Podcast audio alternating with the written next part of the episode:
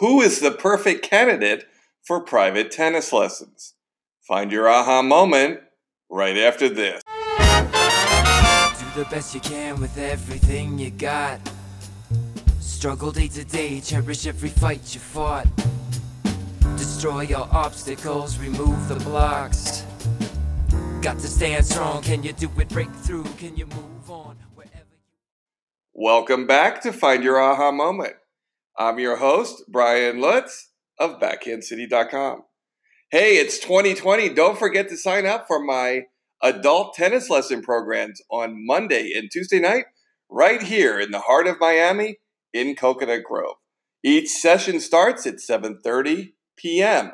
Monday night is for intermediate, and Tuesday night is our novice class. Just log on to backhandcity.com and click on the tennis registration link. Well, today's topic who is the perfect candidate for private tennis lessons? Now, I've broken this topic down into six different categories. And I think you need to ask yourself is not only is who is a good candidate for this, but when is it the right time for you to take on private tennis lessons?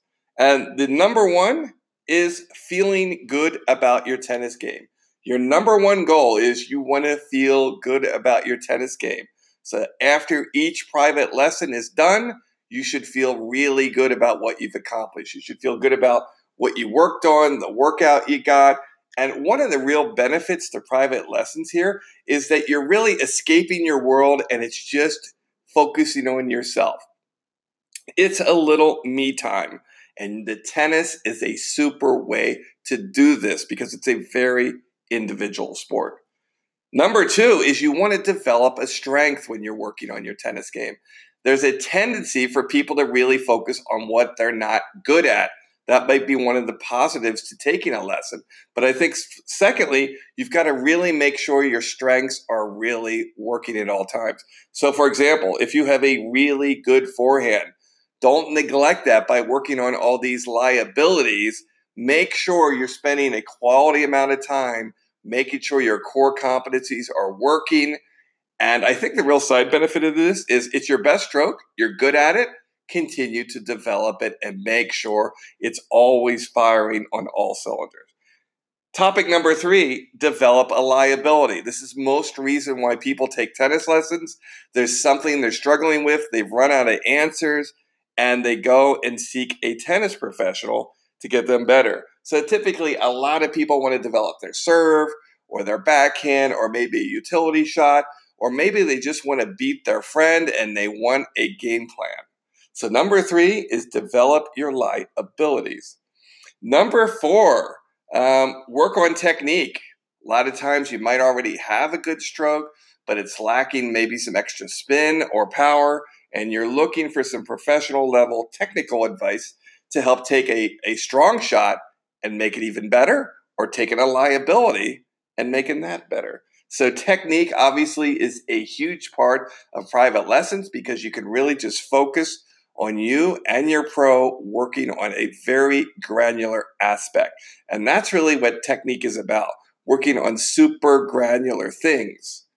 Step number five situational drilling. I do this a lot once I get my private lesson students game installed and I've got my system installed in them and they're really understanding the technique and terminology, what we'll typically do is monitor some of their practice matches and we'll look at some of the situations that come up and we'll work on those. So those things become very repetitive. So when they come up in situations they know exactly what to do.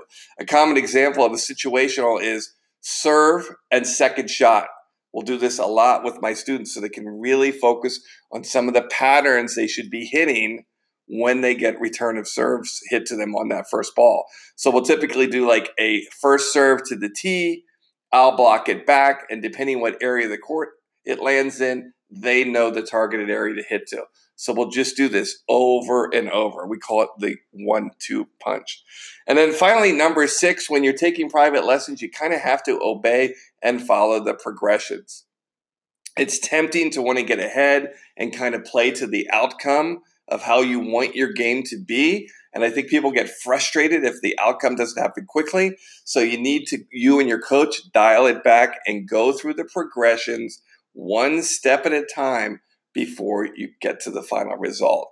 So that's one of the reasons I teach a system based lesson is because the system really allows you to follow progressions. So if the wheels fall off, you can just look at the system and insert yourself in there and recalibrate from the position where the wheels fell off.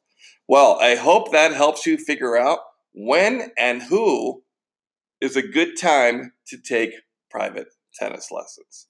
Thanks for listening to this episode of Find Your Aha Moment.